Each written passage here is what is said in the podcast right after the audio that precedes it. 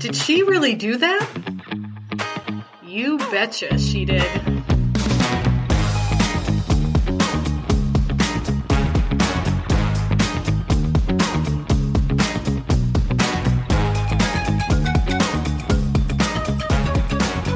Hello and welcome back to You Betcha She Did, the podcast where female changemakers, leaders, entrepreneurs, especially from Wisconsin, share their wit and wisdom. I'm your host, Raina Rakicki. Today, I have an extra special episode right in time for Halloween. Uh, in the studio today, I have Christina Wilke Burbach, who is a scholar, teacher, consultant, spiritual counselor, and holistic healing facilitator with 25 years of education and experience in a whole realm of things, including psychology, spirituality, holistic healing, and natural health.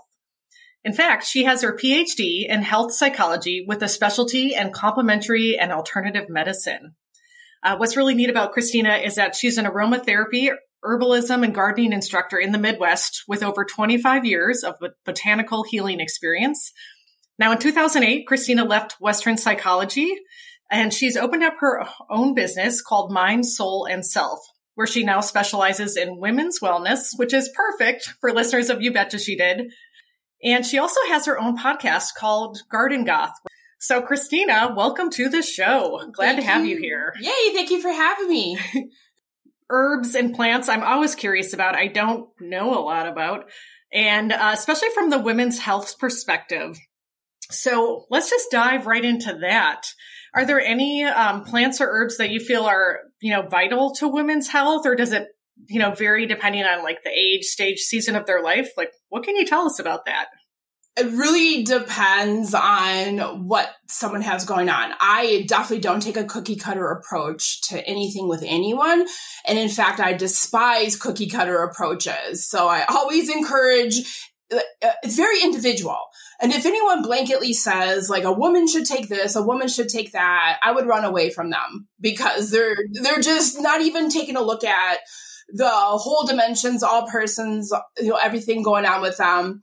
Um, and like my biggest pet peeve is Facebook doctors, where people like ask for advice on Facebook or social media, like what herb is good for this, and people just give blanket recommendations without asking someone like what's going on how long has it been going on? What else have you done for it, etc. And then I really believe we need to look at the whole person. So I don't know necessarily if I can answer your question the way you maybe want me to ask your question because I think it's so individual. Like some women, and I think we may all have similar symptoms going on, but if you do a little digging, we may have different root causes. And a big thing with me being a holistic practitioner is I think we need to take a step back and try to figure out what's the root cause someone might have hot flashes going on and we automatically assume it's a woman going through the change of life. But those hot flashes could be related to anxiety or they could be related to like literally being too hot, having too much heat in the body, which would be like too much hot energy for those of you who've ever heard of like Ayurveda or doshas, like too much pitta or too much yang energy. So women can have similar symptoms, but may have completely different root causes. So we got to take a look at what's going on, what's going on, and try to figure out like all symptoms too often are correlated. Like someone might have like a headache and they may have a stomach ache and they may have, you know, so high stress levels. And if you take a step back and try to put everyone together almost like a puzzle, then you'll figure out, oh, okay, maybe we just need one herb and that will address all the different symptoms that they have going on. So, you know, like some women I think could really benefit, you know, upon talking to them from anti-anxiety calming relaxing herbs which i would call like your nervines helping us sleep at night you know have a lot of stress going on with work and kids and all the other everyday things we have going on. Other women do have some hormonal things throughout the stages of life and it, you know no matter how old we are younger women i'm finding are having rougher periods and I think that might be, you know, for a number of different reasons. So some of the women's herbs that are phytoestrogens, like black cohosh and maca and damiana, like some of those herbs could really help help put hormonal, you know, women into a little bit more horm- hormonal balance. And then um, I think all of us just have a lot of stress. So I think everyone, no matter if you're a male or a female, could really benefit from the category or the class of herbs we would call adaptogens. Like back in the day, these are the herbs that have been around and used in Chinese and Ayurvedic and natural you know, more from the natural medicine realms for thousands of years. So those adaptogens help buffer the body against the effects of stress. So I think all of us, regardless of your gender, should be on an adaptogen. and those would be like your ginsengs, uh, Tulsi. I think everyone should be. I kind of have when I teach my herbal classes. Um, I, I, like I said, I don't do a, a cookie cutter approach, but I do a protocol. I think everyone should consider taking a mushroom complex. I think mushroom complexes help boost all of our immune system. They help with chronic long term inflammation. So everyone should be on some sort of mushroom complex. I think everyone should be on an adaptogen. So once again, those like your ginseng, Siberian ginseng, Asian ginseng, American ginseng, Tulsi, Schisandra, ashwagandha are some of those off the top of my head. Thirdly, I think everyone should be on a probiotic and a prebiotic to help digestion, but not only digestion. Our stomach is also like the seat of our emotions and our immune system. So good digestive health is so important. So a probiotic, a prebiotic, an anti-inflammatory and once again, like just because I have a protocol doesn't mean I'm going to assign every single person the same herbs. We need to figure out, you know, once again, all your symptoms, your lifestyle, what might be the root cause. But I think everyone should be on an anti inflammatory herb like turmeric, boswellia, cat's claw, devil's claw. And then having that little PRN, and that means as needed, anti anxiety or nervine or relaxing herb to help us calm down and relax so that's kind of my little protocol. And I think all of us, regardless of gender, could really benefit from being on some of those herbs. And then that could really, especially the adaptogens, could really replace some of the Western medicines some people might be on. Where did your interest in plants and herbs come from? Was this something you've always been interested in since you were young, or did that come up later in life? So my mom and my grandfather were very, very avid gardeners. And as I got older, I discovered like older, like in my 20s, going to college, graduating college and start working like your first really stressful big person job. you yep, know, adult adulting. Job. So stressful. And I found nothing helped relieve my stress.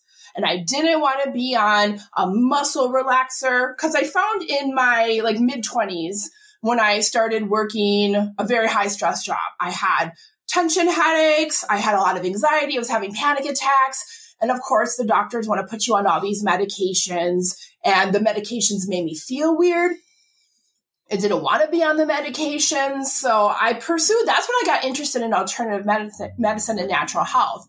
And actually, the first thing that I really got into, I kind of got into things backwards. A lot of people get into like herbs and then essential oils. I got into essential oils, then herbs, then gardening. so this, so I pursued essential oils to help relieve my stress and anxiety. And I found like ylang ylang and chamomile. And then, uh, you know, that led into herbalism. And then that led into me pursuing becoming a master gardener and my love of gardening. So did everything backwards, but that's kind of the story of my life. Yeah, but hey, that's all right. You gotta Find any pathway will get you there. It doesn't matter which what the order is. Speaking of gardening, then, and plants, in your mind, what would be like an ideal Wisconsin garden? Like, what are some key things that everybody should be planting? Pollinators, native plants. Yeah, do you have any favorites you want to call out in terms of like really good Wisconsin natives that do pretty well in any soil, like sandy soil, clay soil? So focusing on native plants that are native to Wisconsin, and you could even Google that, like native plants to Wisconsin, and get a really nice list of plants that are indigenous to this area, like not brought in from Europe or India or Asia, literally eh, have evolved in this area. Any indigenous native plant to Wisconsin is going to do well in any soil type. Like they literally evolved to be in this area. They're very hardy. They're really good for preventing water erosion, soil erosion. They're drought resistant, disease resistant, bug resistant, pest is like resistant. So if you kill a native plant, like what are you doing? you know, because they're just so hardy. Some of the ones that are like popping in my head of being native plants that are really unique and really attract pollinators are anise hyssop. So anise hyssop, I remember the first time I ever planted it. The first year, it was, you know, little like, oh, look at this little cute plant. The second year, it like, it like skyrocketed to be like six feet tall. And it has these really cool, tall purple flowers that bees love. Oh, the bees just love them. And it smells like licorice. And I know like some people love licorice and they don't love licorice, but you can also make a tea from the licorice leaves and flowers for yourself for like relaxation and for digestion. So I love anise hyssop. Any of your cone flowers are going to do really well here. And pretty much any native plant is good for pollinators. So I encourage everyone. I I teach a lot of gardening classes at Mead Public Library, and I a lot of people come to all my gardening classes know I'm not a fan of grass. I encourage everyone to try to do as much as possible. Get rid of your grass and have a have a garden. Like have a garden, like a yard garden, gardens everywhere instead of having turf and grass. It's just terrible for the environment. It's a monoculture. People spend all this water, like time watering this grass, and we're depleting resources and spend all this time like my neighbor in back of us cuts his grass like four times a week. Like you don't need to cut oh, your geez. grass four times a week. Well, I like that concept of a of a yarden. I, am going to keep that word in my pocket. Yarden. Get yourself a yarden. Okay, so my next question kind of delves maybe a little bit more into the seasonal aspect of Halloween coming up and fall. Um, now I know that you're a Wiccan, and no, I am not Wiccan. Fast- oh, you're not, Wiccan. No, no okay. not Wiccan. No, no, no. okay, sorry. Cross that out. I don't like labels. I don't like labels. So Wiccan, and then we could do a whole podcast, hours on end about terms and words and language. Most people think Wiccan it's not even pronounced Wiccan. It's actually pronounced Witchin, and it means like a, Witchin. Group, okay. a group of witches. So I know there's like the Wiccan religion, and not everyone who's a pagan or a witch is a Wiccan. I know that that's really confusing. Cool. So yeah, I am a high priestess in training with the Wiccan or Witchin Family Temple, and uh, and once again, the way we're using Wiccan or Witchin just means a group of witches.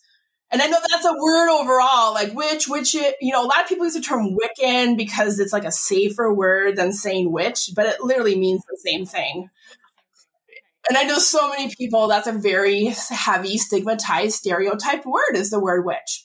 It literally just means like a magical person. The old Anglo-Saxon definition of wic is witchy is a, is a woman, W-I-C-C-E, and W-I-C-C-A is a male. So witchin is a group of witches, and it literally means to bend. So to bend your intent, to bend energy, I know Hollywood and the media has really portrayed, you know, witches in a really bad way, but most witches are nature lovers and That's what I think of. Yeah, embracing seasonal shifts and, you know, how things are going. I'm going to bend that. And, yes, I love uh, it. now that we're heading into fall, which is one of my favorite seasons, are there certain things that you like to do to embrace the changing of this year, you know, in, into oh, fall? Yes. You know, Halloween's my favorite holiday. Definitely. I think a lot of us might feel disconnected or like sad or depressed because we don't go with the ebbs and flows of nature we like nature starts to die to be reborn again in the spring in the fall and people you know nature slows down and animals start gathering food to hibernate for the winter. I think it's really important to realize that we're nature too. We're not separate from nature and i think we'll feel more in tune if we go with ourselves and with everyone and everything around us if we go with the ebbs and flow of nature. So slow down in the fall and this is a good time to do like journaling and meditation and shadow work and artwork and, you know, hermit a little bit. It's okay because we're so busy in the summer when it's so fiery and active, like going out doing things. But I really recommend that people kind of slow down in the winter. And it's okay to like eat a little bit more. It's okay to like want to sleep and rest and relax and not feel guilty for doing those things. Yeah, yeah. I know I love that's what I love about fall and winter too. It's like a chance to like hibernate, like you get cozy and it's quiet and you just can think and you can work on projects. And I love that whole vibe because yeah, the summer is so, it's awesome, but so busy, kind of manic that by the time this season comes around, I'm ready to be like, exhale. Yes. Here we are. Yes. It's okay to nap. It's okay to eat a little bit more. Like nature is sleeping. So it's okay for us to slow down too. Well, tell us a little bit more about um, what you offer through your business, your classes. I know it's like a wide variety of things. So let's let our listeners know. So my business, like when it started in 2008 to what it is now, has gone through several evolutions, and I'm actually in the process right now of rebranding again. Focusing a little bit more, like, yeah, I'm a holistic practitioner, but through my work, I have found I really think a lot of root causes of things are spiritual feeling disconnected, feeling like you don't have a purpose or a passion or a reason for existing. So I'm definitely, I'm actually just rebranded, got a new logo, just put some of that stuff up on my website. So actively rebranding right now to focus a little bit more on the spiritual aspect. So I am a spiritual or a spiritual paranormal psychologist. So, you know, I kind of use those words interchangeably. And the thing about me is I have been trained in transpersonal psychology. So my form of psychology is a little bit more unique. I don't believe in labels. I don't believe in diagnoses. I think those are really limiting. When someone gets a label, they can never escape it. And I think that prevents some people from seeking help. And I also too think like we can heal from our deepest wounds. So when we give someone a label, it implies that you're like you're stuck. You you can't do anything to break through that label. So the main thing that I do is help women in particular weed through like what are these mental health symptoms that I have going on? Anxiety, depression, sadness, feeling like I don't belong or I don't fit in.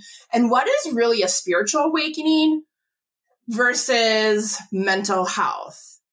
And also, I also kind of coined this term many years ago, said with love in my heart, like there's a fine line between psychic and psycho.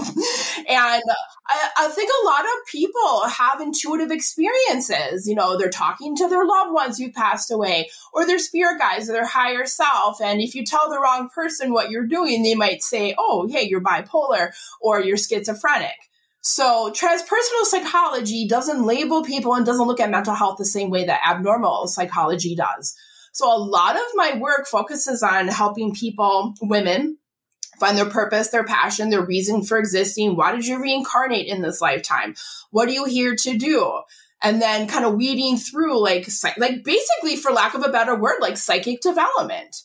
And I think a lot of symptoms people are having are really spiritual, like spiritual, metaphysical, paranormal things going on, but we just don't understand it. And the wrong person gives them a label. I do have a monthly online and, and it's online, like went online because of COVID, but then people from all over the place started coming. So I kept it online. It will always be online. A monthly, I call it the modern mystic a monthly support group, develop, spiritual development group, spiritual awakening group for women.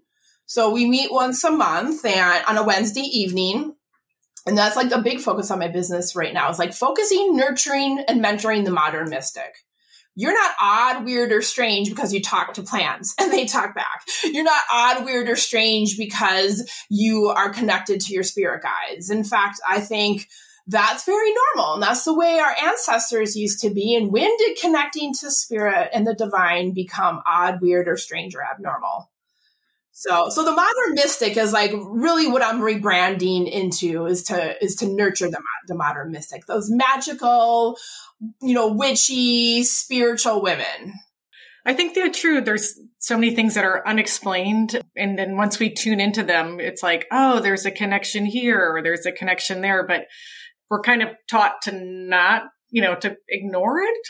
But then once you kind of dig in, you're like, oh, look at all these layers. Let's, yes. going on here. It's right? like an onion. yeah, Peel that onion. Here yeah. we go. Do you have anything going coming up this fall or winter, like in terms of classes or workshops that um, our listeners should know about? So, part of my rebranding is moving into a membership platform where people can pay a flat fee per month for a membership and have access to all my back catalog of online classes. I probably, and I'm not joking, have almost a thousand already recorded online classes on a variety of topics from gardening, herbal medicine, the chakras, energy work, astrology, tarot. Like I have so many classes already recorded like online classes. And then I have new offerings every month. So the online membership platform will give people to all the access, you know, access all the past classes and then the current ones. Uh, like I said, I have my monthly modern mystic group. So we meet every month, roughly this, the second Wednesday. All those dates are on my website of the month. I have lots of fairs and markets coming up. And that's something in my rebranding that I love, I love, I love. Because I also identify as an artist, making products like I make botanical jewelry. I have like rings made from like plants and, and necklaces made from plants. I also make divination tools like pendulums and tarot cards. And I hope to have a deck of my own oracle cards out later this year.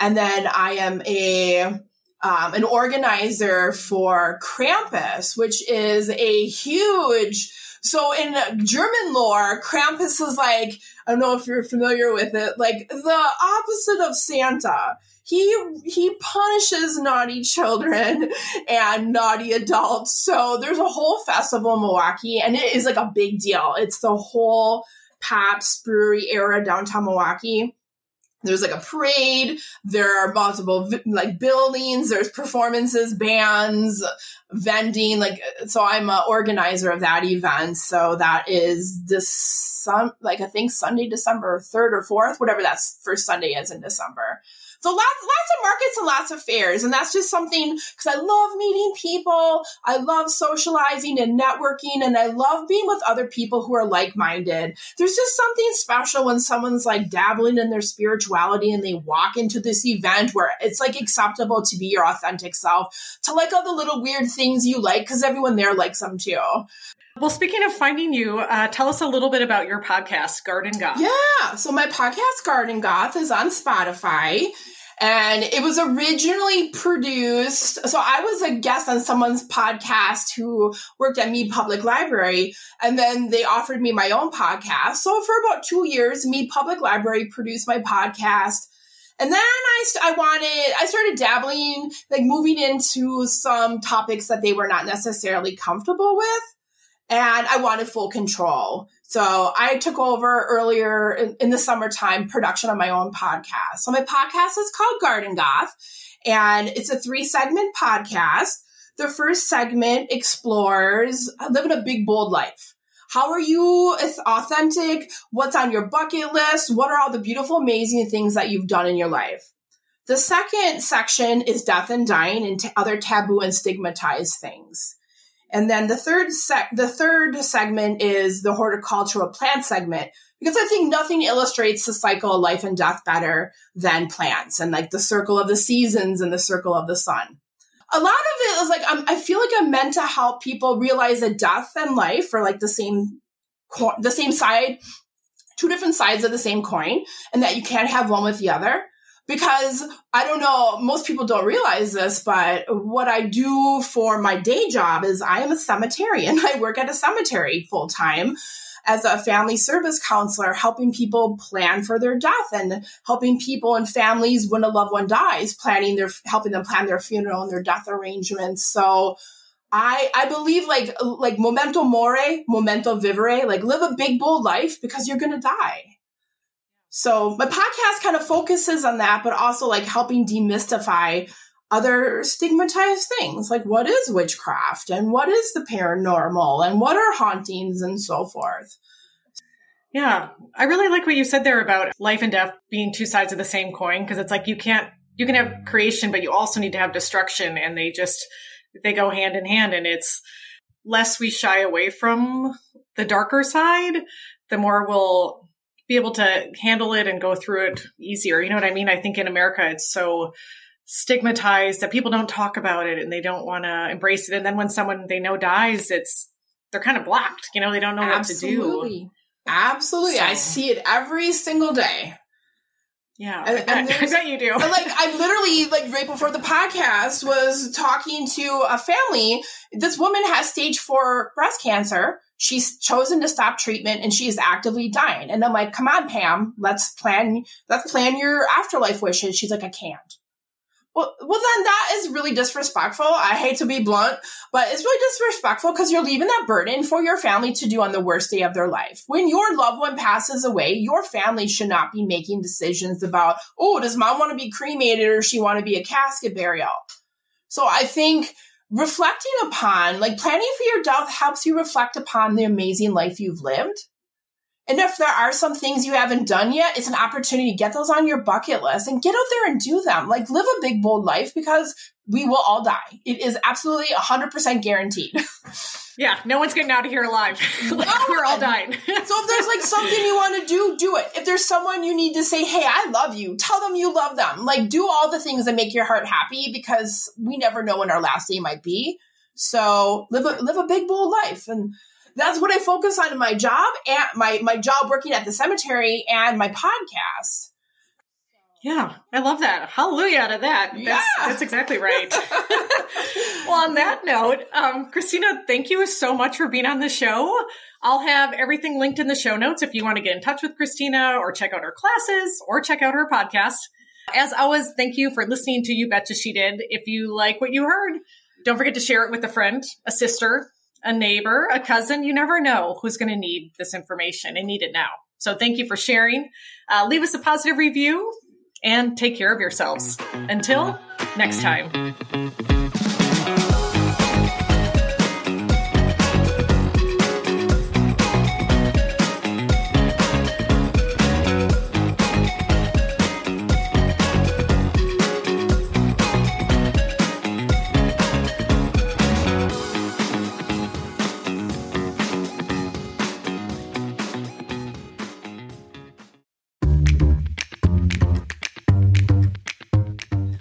Attention, you betcha she did listeners. If you're like me, you love listening to podcasts and perhaps you have even thought of starting your own podcast. If that is the case, I would love for you to download my free top 10 podcasting equipment essentials. Here you will find my recommendations for 10 pieces of podcasting equipment that will help you get a podcast up and running smoothly without break in the bank. That's right. Podcasting does not have to be a super expensive endeavor. It's actually quite affordable and is a great way to elevate your voice, grow your brand, and get your name out there, especially as an expert. Check the show notes for your free podcast top 10 essential equipment guide. You can also go to podcaststartupguide.com.